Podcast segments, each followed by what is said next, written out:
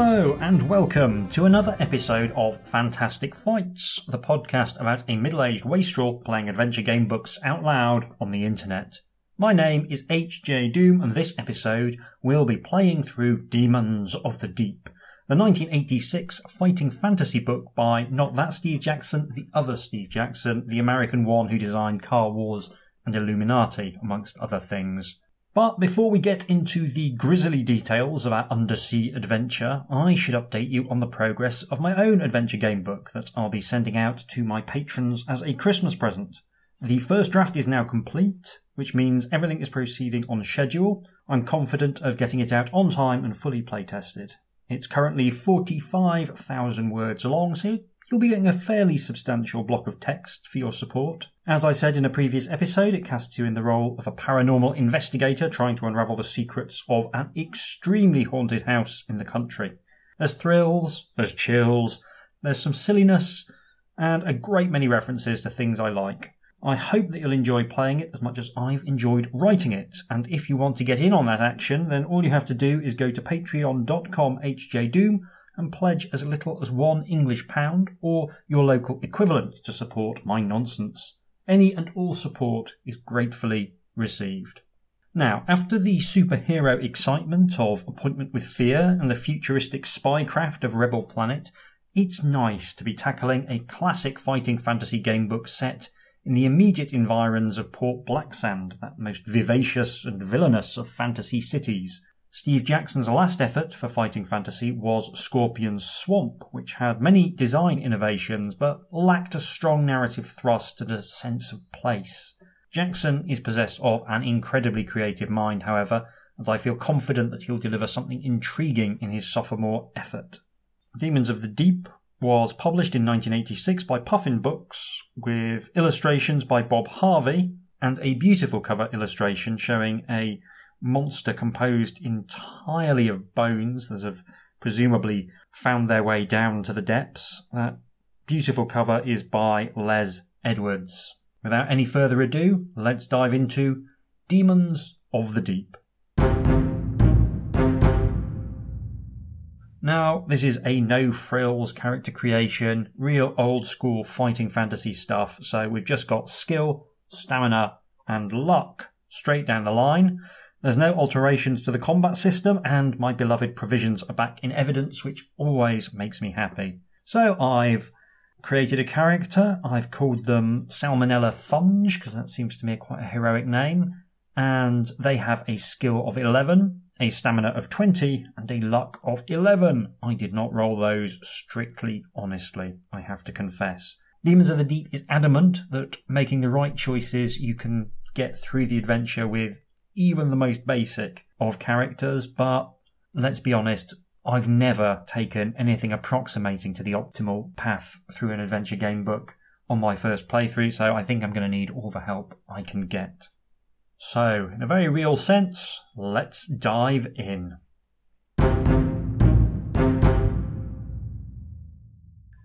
You are a doughty sailor, a rover on the seven seas. You have many years' experience as a mariner on great ships and small, on sailing boats and huge warships. Neither howling storm nor dead calm disturbs you. Your trusty cutlass has slain many brigands and strange creatures of the deep. In port, you keep your listeners enthralled with your sea stories. Some are true, some aren't, but nobody knows the difference except you. You are five days out of Port Blacksand, first mate on the good ship Sunfish, when the pirate ship strikes, swooping in on black sails like the wings of some giant predatory seabird. It rams its prow across your decks. Beneath a leering, sharp-toothed figurehead is her name, the Troll. Dozens of ragged pirates swarm across the rails and attack. The crew of the Sunfish fight bravely, but a peaceful merchant ship is no match for a pirate vessel. One by one, you see your comrades fall. At last, only you are left. With your back to the mainmast, you lay about you with your trusty sabre, wounding one pirate after another. The pirates back away from you in fear. You drop your guard for a second, but too soon. From behind you, a black bearded ruffian swings a huge belaying pin. You see stars. Then nothing. When you awake, you are surprised to find you are still alive. The sunfish, a battered wreck, is burning nearby. Your comrades' bodies are gone, consigned, no doubt, to the deeps. You are on the deck of the Troll. Its sails snap in the breeze, and the pirates head for their island lair. You try to stand and find you are tied to the mast. A coarse laugh comes from behind you. Ah, so our hero is awake. The speaker steps into view, and you see your captor, a bald, burly man in a once elegant purple coat. He sweeps a mocking bow. Captain Bloodaxe at your service. A pleasure to meet such a valiant fighter. I would offer you a place in my crew, but somehow you don't seem quite our type. Whatever shall we do with you? Several of the jeering pirates begin to offer suggestions. Keel-haul him, run him up the mainmast and use him for a flag, troll for sharks with him as the bait. But Captain Bloodaxe waves them to silence. No, me hearties, how savage of you! You should be ashamed of yourselves. This one stood alone, defied us, slaying many of our comrades. Such a worthy fighter must be rewarded fittingly, and will leave the ship unharmed. The pirates grumble, but the captain shouts them down. First, we must return your good sword to you. He picks it up from the deck and replaces it in the scabbard at your belt. Second, we must give you provisions for the trip. He snaps his fingers, and the pirate brings a bag of black bread and salt beef.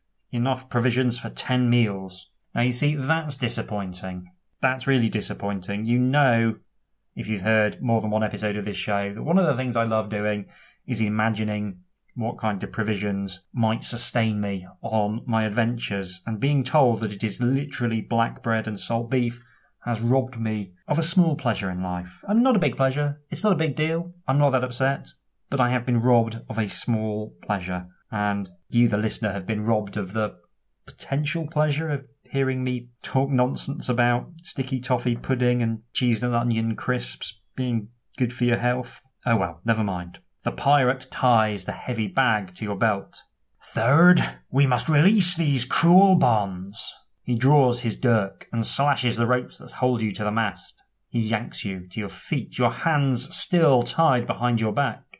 You'll forgive me if I don't untie your hands just yet, but you're a very dangerous foe. Behind him, the pirates snicker. And finally, we must give you your freedom. He escorts you to the stern of the ship where the lifeboats are tied. The pirate crew follows, grumbling. Unfortunately, he adds, we can't spare a boat, so you'll just have to swim home. With a powerful shove, he sends you over the railing. You hit the water with a tremendous splash. As Captain Bloodaxe's gifts drag you underwater, you hear the pirate crew laughing at the joke. And now turn over. So, I really like that as an opening. Set us up, giving us some background about the kind of person we are, some lovely little details, and pirates are just a really good villain, and these feel like proper pirates, not like the ones in Seas of Blood, who were maybe more historically accurate in some ways, but didn't have that weird joie de vivre that uh, pirates often have in screen and in print. There is a nice picture of some pirates having a good laugh, as presumably you look up uh, from the sea, seeing them leaning over the, the bow and, and having a really good hearty chuckle. It's a nice, nice piece of work. You sink slowly beneath the surface, holding your breath. Desperately, you try to free your hands, but the bonds are tight. Deeper and deeper you sink. Curious fish circle around you, and the world slowly turns sea green. The ocean is shallow here, and you see that you are descending towards tall spires of coral. No, and not coral, a sunken city. You are drifting into the middle of a stately courtyard, now overgrown with weeds and coral. As your feet touch the bottom, you see lines of light blaze all around you. You gasp, losing most of your breath in a giant bubble. The whole courtyard is a giant magical pentagram, and you are standing in its centre. You have no time to appreciate the magic, however. You must swim back to the surface or drown. The weight at your belt holds you down and you cannot untie your hands. At last your strength fails and you inhale the cold water, but you remain unharmed. You realize that the magic of the pentagram has somehow protected you from drowning. You kick your way to a sharp coral spire and rub the rope against it until your hands are free. A strange feeling at your throat prompts you to look at your reflection in your shining sword. The spell has given you gills. You can breathe the water just like a merman. You find that your leather bag of ten disappointing provisions is intact. Evidently, the spell is also keeping the food from being ruined by the seawater. So, we now have a choice. Do we want to pull off the heavy belt and swim back to the surface, or explore the sunken courtyard instead? Now, if you've been listening a while, you know that one thing I absolutely love is the opportunity to refuse the call to adventure and taking off the heavy belt and swimming back to the surface, that feels like refusing the call to adventure. So, with the proviso that I may be invoking the sausagey finger bookmark rule, possibly at the earliest point ever, I am actually going to swim back to the surface. This feels like a terrible decision, but I just have to know what happens if you try and refuse the call to adventure. You would rather not put your faith in magic you don't understand, so you kick your shoes off, drop your heavy belt, and swim for the surface. You gasp for air and feel a tingling. Your gills have vanished again. A pirate on board the troll sees you in the water and shouts loudly. The pirates line the rail to laugh. When they see that your hands are not tied and you are swimming away, their laughter stops and they drop a small boat to pursue you. This time, they won't make the mistake of giving you a chance. You are dead. So, yes, um, absolutely fatal to refuse the call to adventure, and that's fine, that's entirely appropriate. I am, of course, going to make use of the sausage finger bookmark rule to go back and take the second option of exploring the sunken courtyard. Curious about your new surroundings, you circle a courtyard. You find that swimming is now very natural to you. Nice to know that a fictional version of myself is a better swimmer than I am. The magic pentagram is formed of deep red and green tiles, still clean and shiny despite the weeds and coral that choke the rest of the courtyard. The buildings around you are made of grey stone. One is both larger and taller than the rest and seems in much better repair. You see nothing around you except fish. Then, from the corner of your eye, you spy movement in the large building. You realize you are being watched. If you want to go into the large building to confront the watchers, you can do that, or you can swim up and out of the courtyard to see what else you can find. I mean, I think they're entitled to watch a stranger who's just dropped from the world above down into their courtyard. I don't think that necessarily means that they're hostile. They might just be bored and nosy. So I don't think there's any need to confront them. I'm going to swim up and out of the courtyard and see what else I can find. You swim away from the building, over the courtyard with the pentagram, and over the city of Atlantis. Do I know it's called Atlantis, or have I just decided to call it Atlantis? You find that swimming is coming very naturally to you now. Looking down over the city, you see no movement except for fish. Buildings appear deserted, some have fallen into rubble, and most are damaged. But the effect is still one of peace and beauty. Three spots catch your eye, and you must decide which one to visit a huge red coloured dome with a broken roof, an unnaturally clear, smooth patch of sand, and a square stone building very well preserved. The sand feels like a trap. Unnaturally clear, smooth patch of sand that feels like there's some monster lurking perhaps beneath the sand that's caused it to become clear and smooth. Uh, the broken roofed red coloured dome, I mean, that does sound kind of interesting. And that's more interesting than a square stone building. I can look in a square stone building any time. A huge red coloured dome with a broken roof, however, that is, uh, yeah, that's unusual and that piques my interest. You swim towards the huge red dome on the sea floor. The closer you get, the bigger it looks.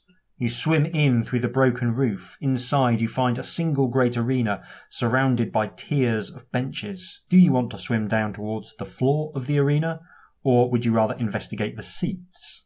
If I swim down towards the floor of the arena, a giant crab is going to come out and I'm going to have to fight it in gladiatorial combat. I'm 90% certain.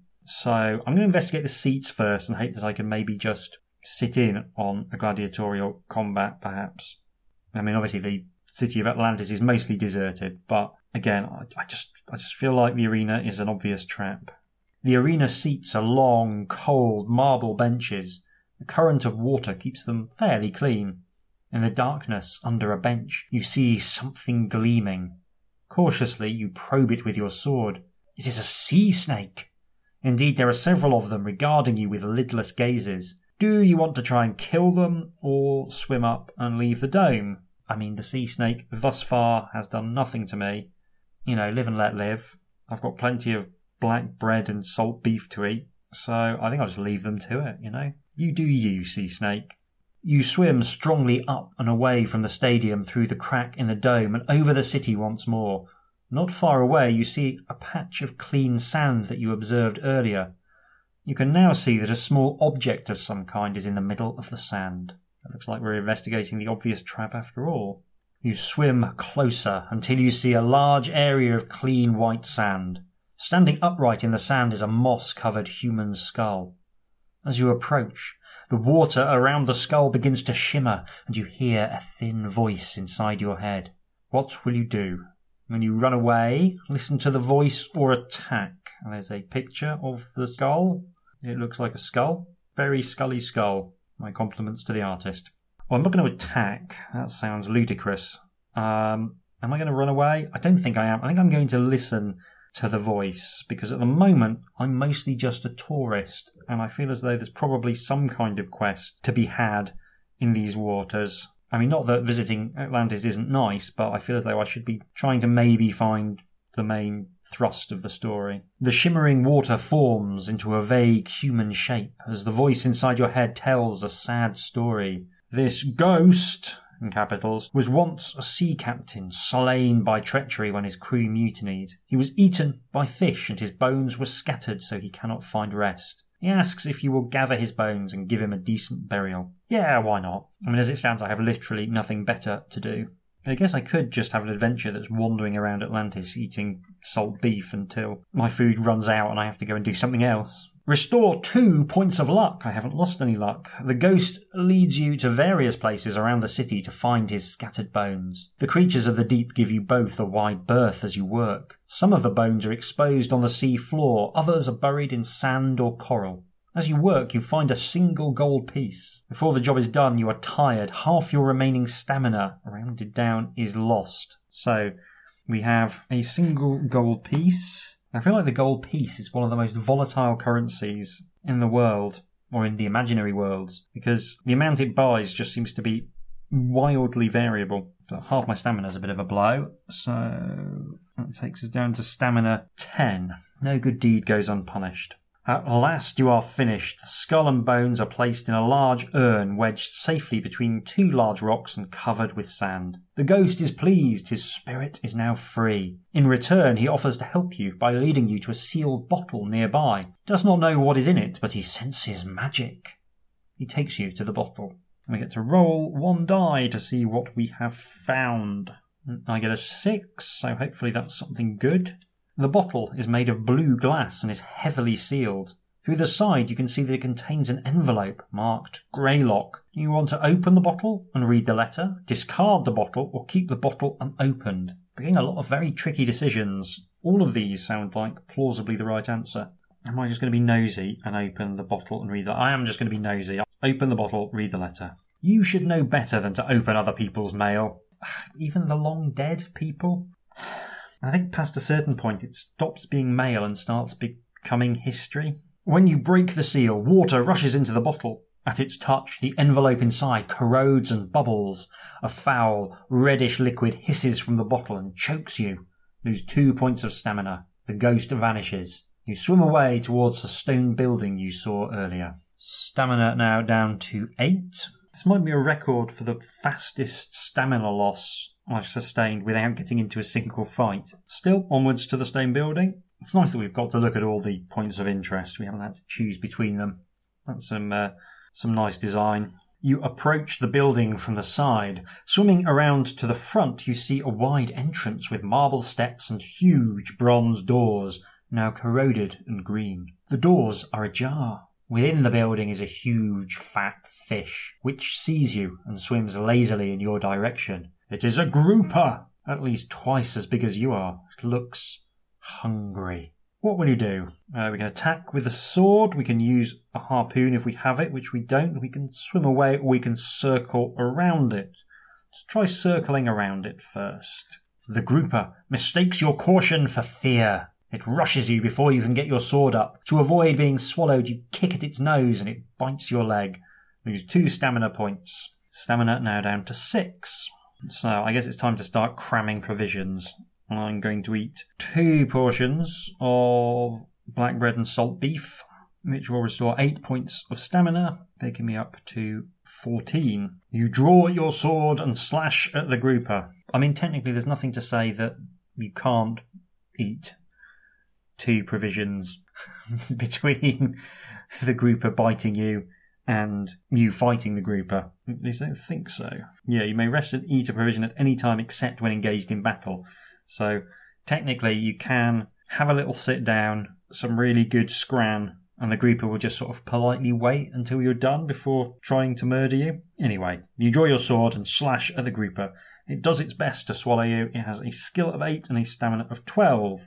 You cannot escape. Fortunately, the big fish is in search of easier prey. If you can hit it twice, it will flee instead of pursuing the fight. So that massive stamina 12 is actually stamina 4. But that's really cool because that's how predators actually behave. No predator wants to risk serious injury. So, yeah, that's really nice naturalistic design detail, which I thoroughly approve of.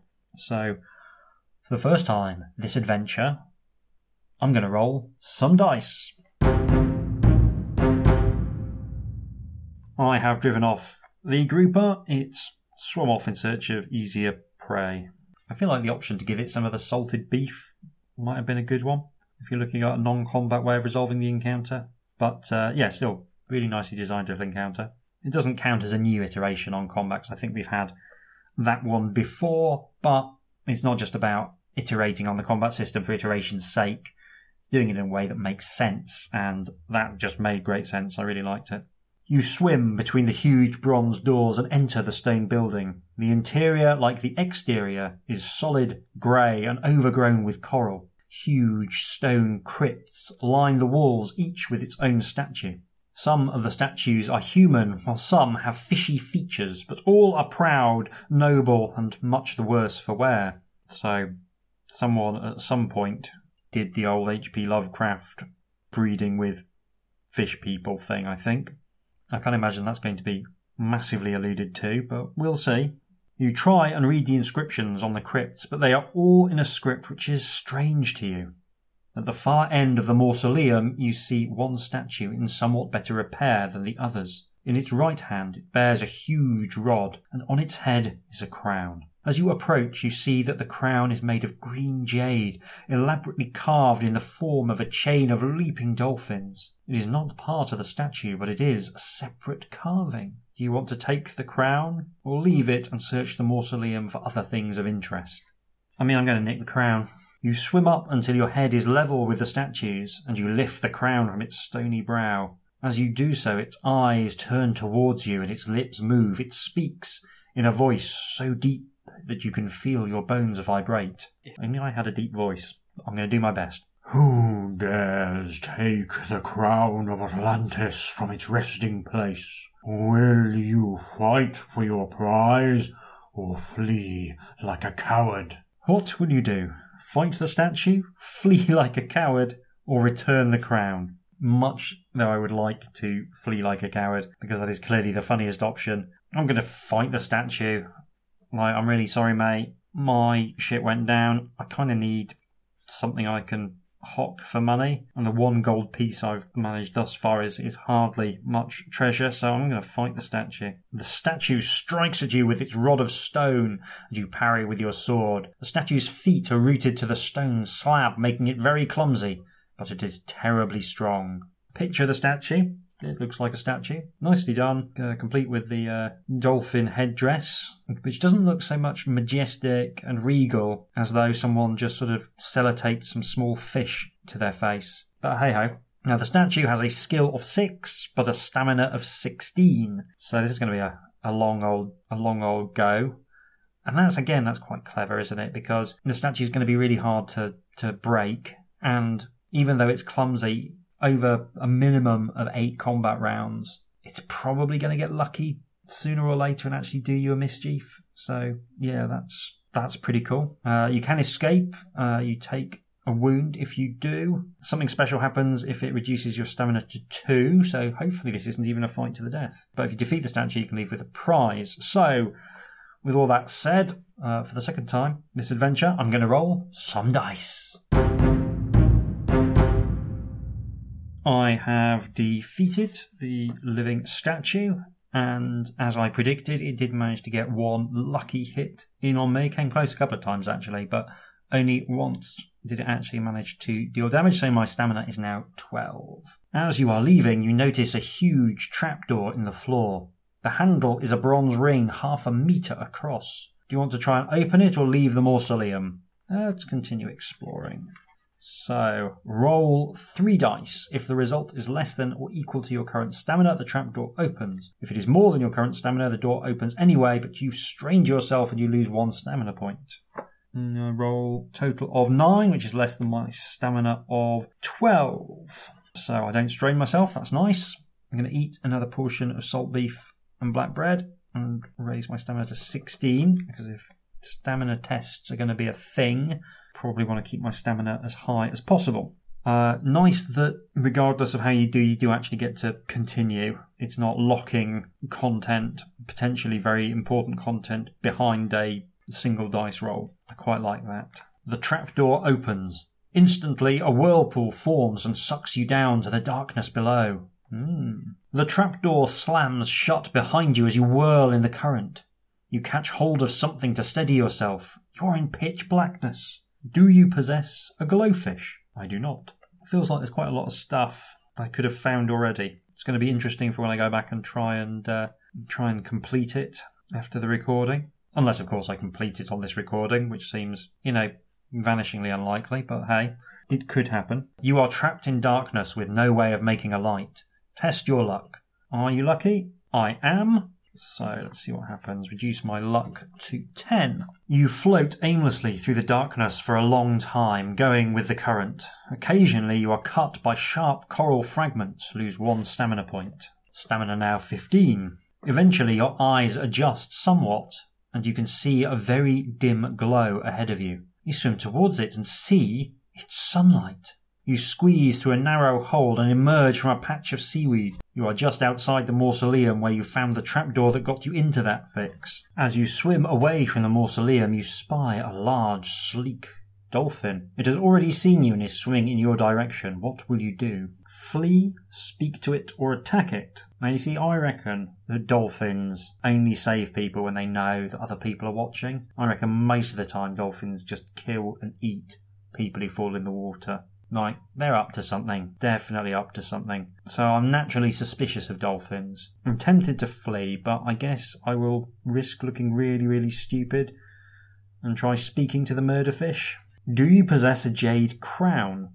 I do possess a jade crown. Awesome. The dolphin squeaks back at you, and you find that you can understand its high pitched chattering. It tells you that it is glad to see humans around, asks you why you don't drown, comments on your sword, and asks whether you've seen any tasty looking fish. You are hard put to answer it because it talks so fast. Then it interrupts you again, saying, Look out, a shark, we will fight it together. It darts off to the left. Indeed, you see that a huge sand coloured shark is cruising towards you. You want to join the dolphin in fighting the shark or retire from the scene and let them fight it out? I kind of want to watch dolphin versus shark, but, you know, I need to be somewhat heroic, I guess. The dolphin did point out the shark was coming, so I think it's only fair to give it a hand. This is cool. Together, you and the dolphin fight the huge shark. You and the dolphin each make a separate attack on the shark in each attack round, but the shark must choose which of you two it will fight. Roll one die for the shark before each turn. On an even roll, it attacks you, on an odd roll, it attacks the dolphin. The shark attacks its chosen target, as in a normal battle. Against the other, even if the shark's attack strength is greater, it will not inflict a wound. It is just counted as though it had defended itself against it. However, if the shark's other opponent has a higher attack strength, the shark will be wounded in the normal way. So, uh, it's basically the usual fighting multiple monsters at once rule, except that we're the multiple monsters for a change, so that's cool. The shark has a skill of 8 and a stamina of 15, and the dolphin has a skill of 10 and a stamina of 9. So, with my cetacean body, I'm going to roll some dice. We have defeated the shark. Uh, the dolphin took no damage, and I took 2 points of damage, reducing my stamina to 13. It's quite nice having the shoe be on the other foot. Although I did find I had to um, write down the shark's attack strength because the cognitive load of then doing mine and the dolphin's attacks was more than my soggy middle aged brain could easily cope with. But uh, yeah, it was really good fun. Really enjoyed that. If you kill the shark, you take one of its huge teeth as a memento, presumably to turn it into a really tacky surfer style necklace. If you have the jade crown and the dolphin is still alive, one thing happens. If you don't have the crown but the dolphin is still alive, another thing happens. And if the dolphin is dead, you have a third thing happen. So we are Jade Crown and Living Dolphin. The dolphin introduces itself. It says that its name is Keekweet. I see that's how it's pronounced. I might just say Keekweet. It also tells you that it knows someone who might be able to help you and offers to take you there. You accept gladly. Vaulting onto Keekweet's back, you ride through a hidden break in the coral reef over a steep underwater cliff and down to a patch of sand between a sunken galleon and a huge iron gate that opens into an underwater garden. Go through the gate, turn left, don't touch anything. The dolphin chatters. If you need help, call for me. It arrows off and vanishes. Would you like to proceed through the gate, or would you rather look at the sunken ship first? I mean, we're told to just go straight through the gate, weren't we? So we'll go and have a look at the sunken ship. You approach the sunken ship. The masts are still tall and straight, and a few rags of sail are still waving in the current, but a great hole has been torn in one side. You can see movement inside. Something indistinct but large is making its home there. Do you want to investigate or go elsewhere? Uh, there's a nice, nice little picture of the ship. It looks suitably wrecked and ruined. I mean, we've kind of been warned off twice, haven't we? I think I'll listen to the second warning. Not far from the ship, you see an entrance to the underwater gardens. You swim towards it. The underwater gardens seem to be laid out just like a formal garden on land. You swim through the heavy iron gate, noting that it is not at all rusty. It feels like iron is not necessarily the best thing to be building gates out of underwater. Inside the gate, you see many beautiful specimens of seaweed, coral, and water plants. Instead of birds, the trees are filled with coloured fish. It is eerie but peaceful. A few yards from the gate, the path splits in two. Do you want to go left or right? Now, Keekweet told us a direction to go, but I can't remember what it was because that was literally seconds ago and my brain is soggy and middle aged. I think he said left, and anyway, it's a left right decision, the first left right decision we've had, which I guess makes sense for a more kind of 3D environment underwater. Uh, and when we ever we have a straight left right decision, we always go left. So let's hope Keekweet said left, because that's where we're going. The path winds between more seaweed and coral displays. Soon you come to a small clearing. In the middle of the clearing is a marble fountain, but instead of shooting water, the fountain releases a constant stream of fine bubbles which drift to the surface far above. Within the bowl of the fountain you can see something glittering. Do you want to pick it up, or do you want to ignore the fountain? picture of the fountain, it looks pretty cool. The artist has rendered the bubbles as sort of spraying downwards again, like a water fountain would, and like a air fountain totally wouldn't. So there's something glittering in the bowl, but I do remember dimly from all those seconds ago that uh, Keekweet said don't touch anything, so we will ignore the fountain and go on. You enter a part of the garden that looks rather like an orchard. Tall branches of coral support vine like plants bearing red and orange fruit. On the sandy floor of the garden, small crabs and fish are picking at a fallen fruit. Do you want to sample a fruit or go on without eating? Well, I will go on without eating. Because, again, I was told not to touch anything. So, uh, yeah, I'm going to go straight on. The path curves and branches ahead of you. It opens into a very neatly kept clearing. Within the clearing is a ordinary looking cottage surrounded by a great iridescent bubble. Inside the bubble, you can see ordinary land dwelling shrubs and even a cat. Oh, cat. I love cats. even my cat, who's a massive, massive pain in the backside. He's delightful, though. He is delightful. You swim closer and peer through the bubble into a window of the cottage. Inside, you can see an old man sitting at a desk. Our first old man of this fighting fantasy book. Steve Jackson has done his homework. He knows that sooner or later, all fighting fantasy books need to have an old man in them. Suddenly, he becomes aware of you and looks up. Meeting your eye, he waves you towards the front of the cottage. His attitude is brisk and no nonsense. If you want to swim back into the cover of the gardens, you can, or you can go around the front to meet the old man, and that is what we shall do. The door opens and the old man strides out. He introduces himself as Greylock. Ah, that's the guy whose mail I opened, so he's not dead. Which does mean that, yeah, I was just opening his mail rather than engaging in historical research. So, you know, fair dues, fair dues. Cautiously, you step through the protective bubble, feeling your skin tingle. Once inside, you find that you are breathing air. He chuckles at your surprise. Ah, you are no wizard then. You tell him about the pentagram that bestowed the gills on you, and he nods. A powerful spell. Don't worry, my home here is under a different enchantment which will not interfere with your protection. You may have heard the name Greylock before. Do you possess something bearing that name?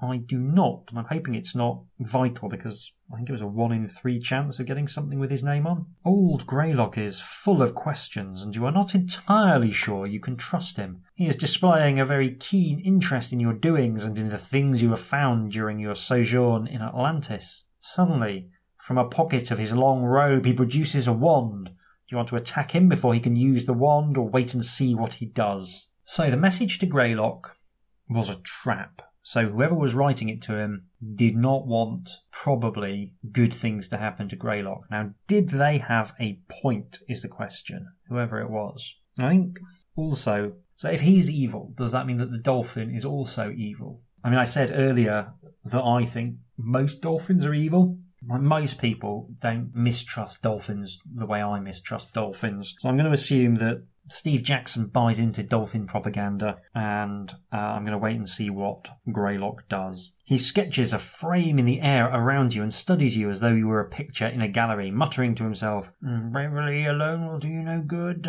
he states. Cunning will bring victory. Bravery and cunning together will make you a fortune. He studies you further. Have you any black pearls? he asks. I do not. Unfortunate, says Greylock. They contain powerful magic which might have made your quest easier. But uh, if you have found none yet, I doubt you will locate enough to do the job before nightfall. Still, there are other ways. I would advise you not to confront your foes directly, but if you cannot go to them, you can bring them down to you. You press for an explanation. There is more than one way to skin a cat, or a pirate replies Greylock obscurely. But if you don't have the tools for the job, you can talk to the sea dragon. He's treacherous and greedy, but he can help you. If he wants to. He changes the subject abruptly. What about silver pearls? Have you any of those? No, no, no, no. That's very unfortunate, sighs Greylock. Never mind. Well then, says the old wizard, that is about all I can do for you, and you have to hurry, you know. You consider Greylock's advice. Do you want to find the sea dragon, or would you rather not meet the sea dragon? I mean, I'm going to try and find the sea dragon because revenge on those pirates, that sounds kind of awesome. It's a nice, very human motivation, that revenge. Um, I mean, it's not a nice motivation, it's a, a dark and sinister motivation, but it fits very nicely with the vibe of the fighting fantasy books where you don't tend to always be playing straightforwardly heroic characters. You, there's a lot of kind of like weird chances you get to play. You tell Greylock that you want to find the sea dragon. Oh, very well, he replies. Good fortune to you. He escorts you back to the front door of his cottage. When it opens, you see not the gardens, but a weed lined tunnel. A glistening film holds back the water that fills the tunnel. You lower yourself through, feeling a tingling sensation as you cross the magical barrier. The door closes behind you. The tunnel enters a large cavern. The walls have been cut and faceted to bring out the beauty of the rock. Little niches contain glittering crystals, attractive plants or anemones, and other undersea curiosities. I just want you to know that I nailed the word anemone there on the very first take. I am obscurely pleased with myself. You swim along admiring the exhibits. Then you see a merman swimming towards you, barbed trident at the ready. Do you want to attack him or talk to him? Well, there's a picture of the merman. It's a good picture of a merman. Uh, he looks, I would say, cheesed off to be part fish, as though, uh, you know, woke up this morning, still quite a bit fish. So, yeah, he's got a kind of sullen, sulky demeanour. But I do feel like trying to talk is probably the way forward. The merman challenges you to explain your intrusion. You respond politely, saying you are looking for a way out. I mean, I'm looking for a dragon. He becomes affable and says, Just so long as you aren't one of the deep ones, we are at war with them. He escorts you through the cavern, which proves to be spacious and full of mermen and mermaids. Nice to see the deep ones, a bit of an H.P. Lovecraft reference. It's kind of weird thinking back that in 1986, H.P. Lovecraft references were still kind of niche, rather than being absolutely everywhere. You must let us show some hospitality, he says. Our sauna baths will make a new person of you. Or you could try your luck in our games room. Feel like the sauna baths is the way forward. Yeah, we'll go for a sauna rather than the games room. Even though in real life I absolutely loathe saunas. I've only been in one once and it was horribly reminiscent of an asthma attack. I mean, obviously I have asthma. The sauna baths are luxurious indeed. After a few minutes of relaxation, you feel much better, but somewhat strange. As you leave, you catch sight of yourself in the mirror. The merman was not exaggerating. The baths did make a new person of you. So re-roll your stamina, skill, and luck. Wow. Okay. So my new skill is 11, which is my current skill. My new stamina is 24. Absolute bonanza. And my luck remains. Oh, no, no. Uh, my current luck is 10. So uh, my maximum luck is now 10. So skill 11, stamina 24, luck 10. That is a very strange thing to do. Still, it has effectively like massively healed me as well because your uh, stats return to their, their their initial their new initial scores. You decide to leave the friendly mermen before something even stranger happens. I feel as though, after a very strong start exploring the sunken city of Atlantis, Steve Jackson's kind of allowing things to sort of just, just drift away. The mermen enjoyed your visit and they crowd around you to wish you good luck. Knowing of your quest, they offer advice. If you feel very brave and lucky, they tell you, you should visit the sea dragon, but he is dangerous. If you need information to help you find your path, you should visit the sunken cathedral. And if you need good fortune, you should seek out the water sprite. But beware of hungry crabs. Good life advice in general, I think. They will point out the path towards any of these. So, do we want to go to the sea dragon, the sunken cathedral, or the water sprite? Well, we told Greylock the sea dragon was what we fancied, and that's what we will go towards. The cave opening in the cliff is easily twice your height and broad in proportion. On the rocks around the opening, you can see huge scratches like the marks of enormous claws. I suspect that they are the marks of enormous claws rather than being like the marks of enormous claws. You feel dwarfed as you swim slowly inside. The interior of the cavern is dimly lit, but brightens as you continue. Rounding the bend, you confront a huge sea dragon curled up on a gleaming pile of treasure. It fixes you with an eye as big as a cannonball. You see, that's a simile. What will you do? Flee, attack, or tell it the story of your adventure? There is a picture of the sea dragon. He does have really big eyes, and yeah, it kind of looks a bit like a kind of eel and dragon loved each other very much and felt certain urges and lo and behold, a dragony eel thing was born. So I'm going to tell it the story of my adventures because allegedly it can help me. You doubt that you even could flee from the creature, and you are certainly not anxious to fight it. Your only hope is to talk to it. What will you appeal to in your speech?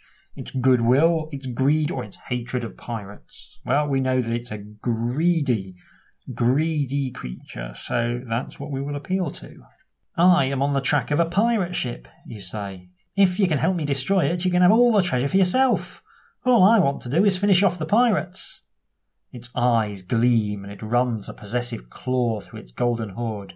Agreed, it rumbles, but I cannot follow you around like a nursemaid human. If you find your pirate ship, just clink two gold coins together three times, and then three times again. I will hear it, and I will come. Do you have two gold pieces to clink together? I do not have one gold piece. You can't clink something against itself. It just doesn't work physically. He says you don't learn anything on this podcast. But I don't have two gold pieces, you say. C- can I borrow them from you for a little while? The dragon roars a refusal and curls tightly around its hoard. You should have known better than to ask a dragon to part with gold, even for a moment. Seeing light towards the back of the cavern, you swim hastily in that direction, out of a narrow tunnel, and up towards the light. You emerge from underground in the middle of a green meadow of soft seaweed. The water tastes clean and fresh here like mountain air. In the distance you can see the grey spires of the sunken cathedral you were told about. Close by you can see a magnificent seahorse grazing on the meadow. So we can go to the cathedral, we can attack the seahorse, or we can pick some seaweed and approach the seahorse.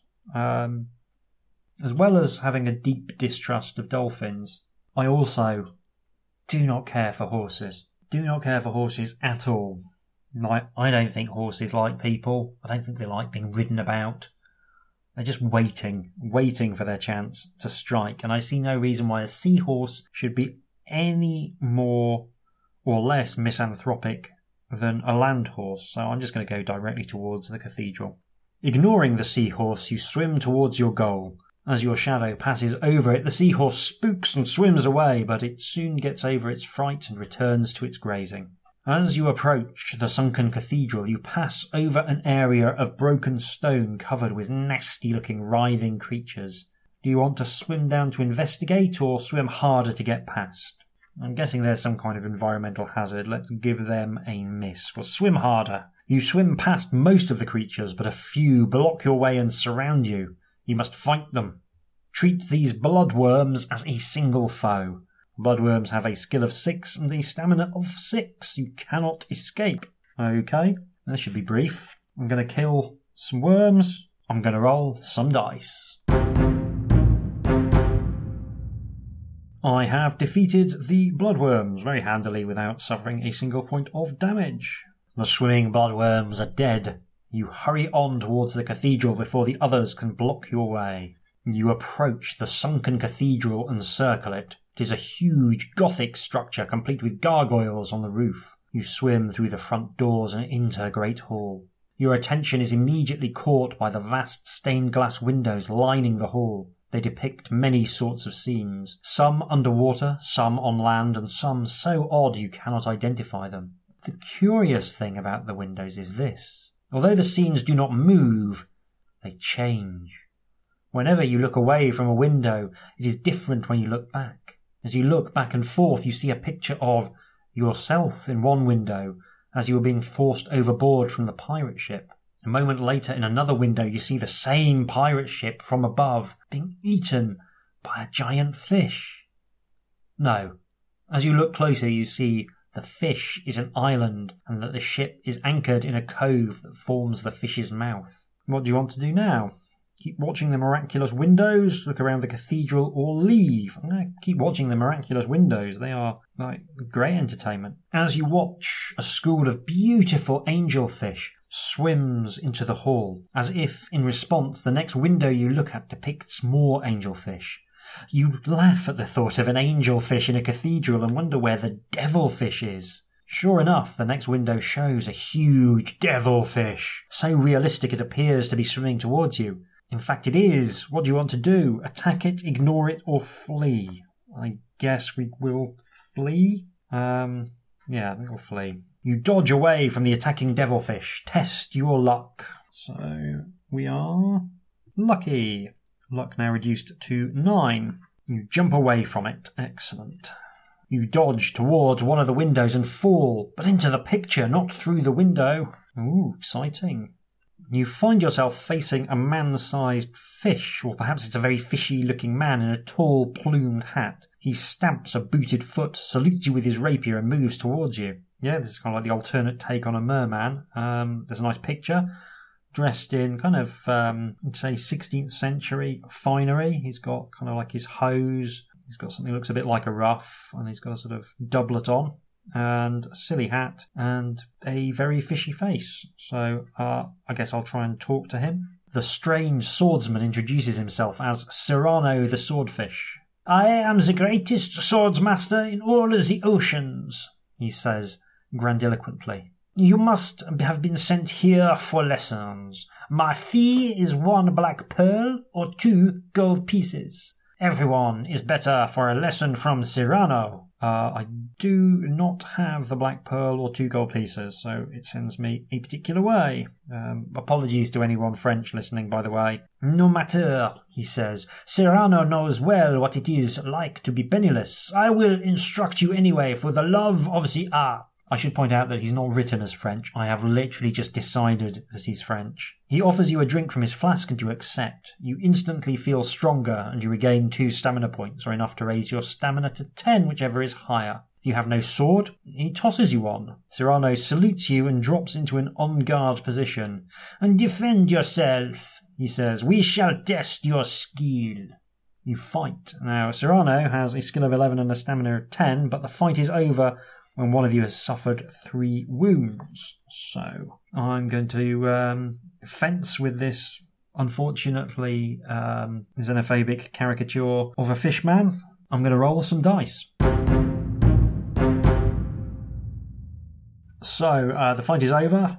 Cyrano successfully hit me three times. I managed to hit him two, so I've been reduced to stamina 18. And uh, yeah, I guess that's my punishment for uh, such a grotesque caricature French accent. The fight ends. You may eat provisions if you need to regain strength. Cyrano congratulates you on your performance.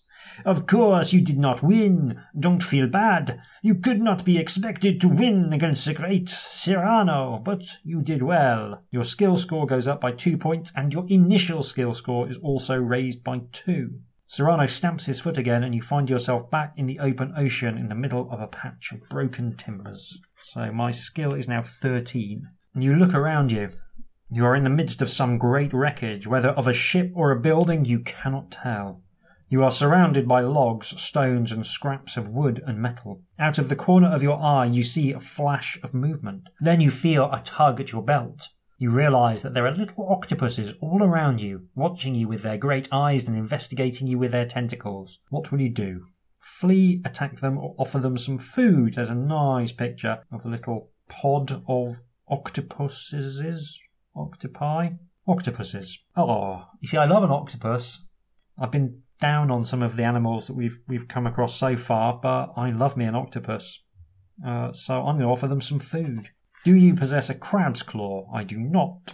You toss one provision onto the ground. Most of the octopuses go for the food, but a few are more interested in you and your bag. Do you want to pull them off gently with your hands, or do you want to attack them with your sword?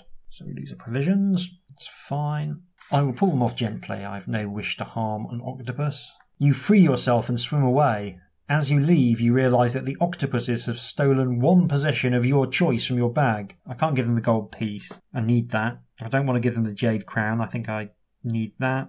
I guess I can have the shark tooth. Yeah, happy to donate a shark tooth to the cause. Do you want to examine the huge coral formations in the distance or go in the other direction? I think we'll go and examine the huge coral formations.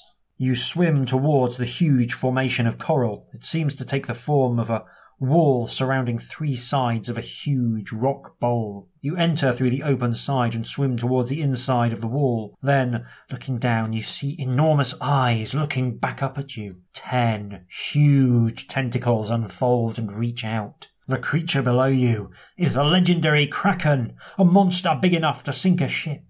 Its great beak opens and closes. What will you do? I've got a picture of the Kraken. I mean, you know what a Kraken looks like. It looks like one of those. Pity there's no ship or object for scale. This could be a perfectly ordinary sized squid, uh, but yeah, I understand the artist couldn't really feasibly put anything in that would actually give any suggestion of scale, so um, that's just the way it is. So I want to swim down and fight the kraken. That seems like suicide. Try and hide in a niche in the coral wall. That also seems like suicide. What with those questing tentacles of it, Turn around and make for open water. We'll turn around and make for open water. Now, swimming as fast as you can, you dart for open water. To no avail. A tentacle wraps about you and draws you to the huge beak. You are only a morsel to the kraken, but your journey is over.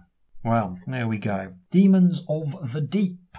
I'm not too upset by being killed by a kraken. That's pretty classic fantasy sea monster territory. So, you know, a privilege, a privilege to be murdered by a kraken. I'm going to be back with a few closing thoughts in just a couple of seconds. Until then, tatty bye. That was Demons of the Deep.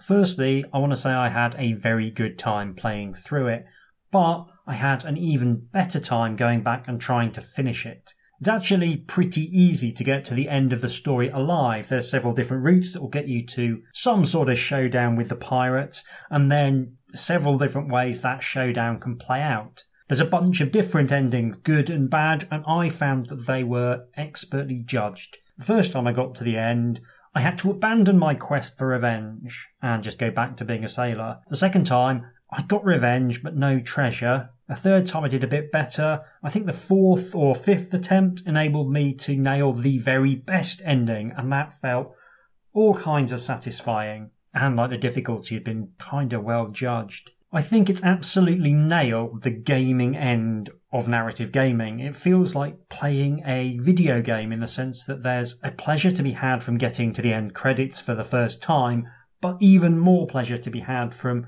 teasing out the optimal path through its little ways. It's very well balanced. You've a sense on each playthrough of which bits of the story you have already optimized, so you know what you're looking for each time you go through. So to get to the best ending, that requires you to collect no less than eight magical black pearls. But, and this is the bit I really like, collecting two, four, or six black pearls will net you different iterations on that ending. And that meant that there was always a reason to go back and try again and just push it that little bit further. And there are also two routes to the final encounter with the pirates, one very easy to find and one very tricky. But if you find the tricky route, then you've almost certainly found enough black pearls to get the very best ending. And there's this wonderful feeling as I was playing through of everything just slotting neatly into place. I knew I'd found the optimal route from finding new routes between some of the set piece encounters. It just feels very nice to play it well, much like a good video game. And it was fascinating to discover that that's actually a big chunk of the adventure that I missed at the start.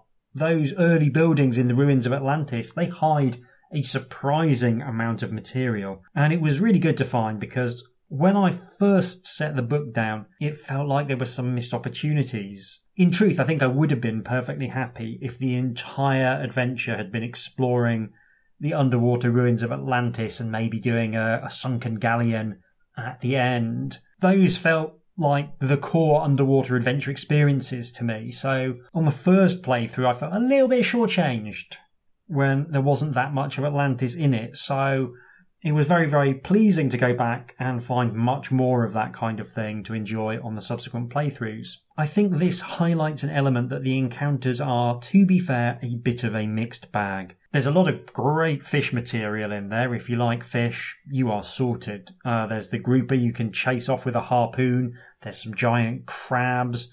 And of course, the mighty kraken like top work on the fish across the board. But some of the non fish stuff feels a little bit more random. I'm not sure why we needed an old man other than fighting fantasy books having a weird love affair with old men. An old merman or an old mermaid living in the midst of an undersea garden would have been, I think, a better fit with the general ambience. We also get a magical underwater sprite because it was the 1980s, and for some reason, all gaming material had to contain at least one magical pixie or leprechaun by law. And if there's one trope I'm very glad we've moved away from over the decades, it's the prevalence of mischievous and diminutive magical imps in fantasy games. I'm also not sure about learning to duel with a mysterious fish headed man who lives in a painting. It feels a bit random.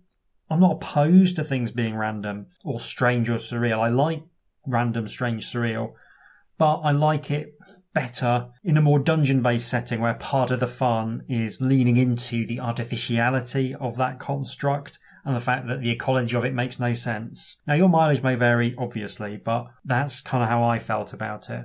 I do want to stress that the vast majority of the encounters are really good and they feel very appropriate to the underwater setting. It had some of the feel I was hoping to get from of Blood, but that book went in a slightly different direction and rather undersold the nautical pirate cliches. Demons of the Deep delivers exactly the kind of soggy good time I was hoping for. And if there's some weird choices and things are a little bit rough around the edges in some parts, I have to remember that I've just finished the draft of a book that's also got some weird choices that I'm definitely not going back to fix because it turns out going back to fix things in adventure game books is really hard.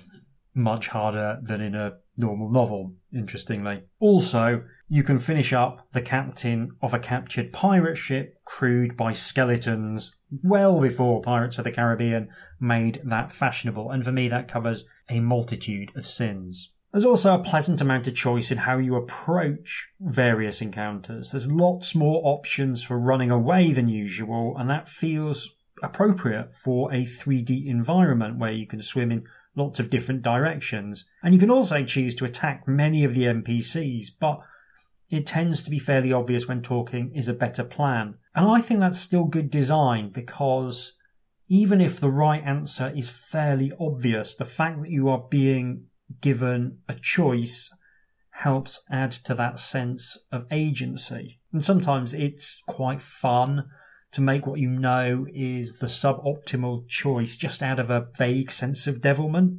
So I do appreciate that. If your stats suck, you can, I think, avoid almost every difficult fight, and the few obligatory ones are scarcely difficult. And the book does seem to be quite well balanced for a weaker character, but that does end up making a lot of the combat scenes a bit underwhelming if you got decent rolls on your stats. And I think that's a weakness of the system as a whole that actually balancing a book for both strong and weak characters is enormously difficult. Depending on where the fights are pitched, you'll either end up dying half the time or breezing through them half the time. And having played a bunch of these back to back, I actually prefer the combat harder because I always roll a better than average character in the expectation that I'll need good stats to get through. I blame Ian Livingstone. Now, it's traditional at this point to mention iterations on the combat system. There's obviously the cool fight where there's the dolphin on your side, which inverts the usual combat rules with multiple characters. But there's also a neat fight at the end, which has about six enemies, but runs so that you're only ever fighting two of them at the time, which is really nice. There's that big scary grouper, which runs off when you put up a proper fight. That's really smart animal design. Jackson's pulling out some cool combat tricks, but they're all ones that make sense and they all make the fights more enjoyable. It's not complexity for complexity's sake.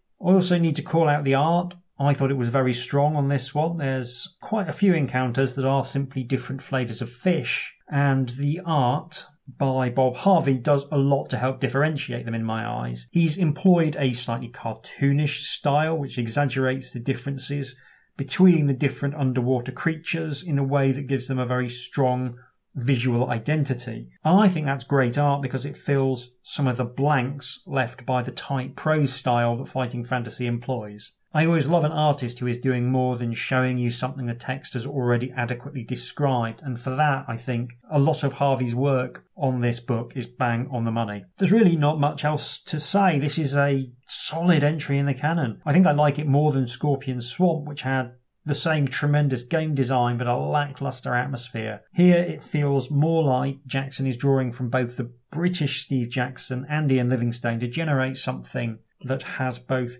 intricate design, formal innovation, but also a really strong sense of setting and place. Probably could have stood to be a little bit harder, but that is a minor niggle, honestly. I just loved how much fun it was to replay, and in many ways, it's one that gets better each time you go through it. So, yeah, Really, really great book. Well worth getting hold of. I can't remember what I paid for this copy, but I don't think it was a huge amount. This is not one of the ones that's difficult to get hold of. That is it for this episode. Thank you very much for listening. I'll be back with a bonus episode later this month. It's one that a lot of people, by which I mean several people, have asked for, and I am super excited about it. In the meantime, you can get hold of me by email on hjdoom or one word, at gmail.com. If you've enjoyed this, consider leaving a rating or review on the podcast provider of your choice. It really helps. Take care, and I'll see you soon.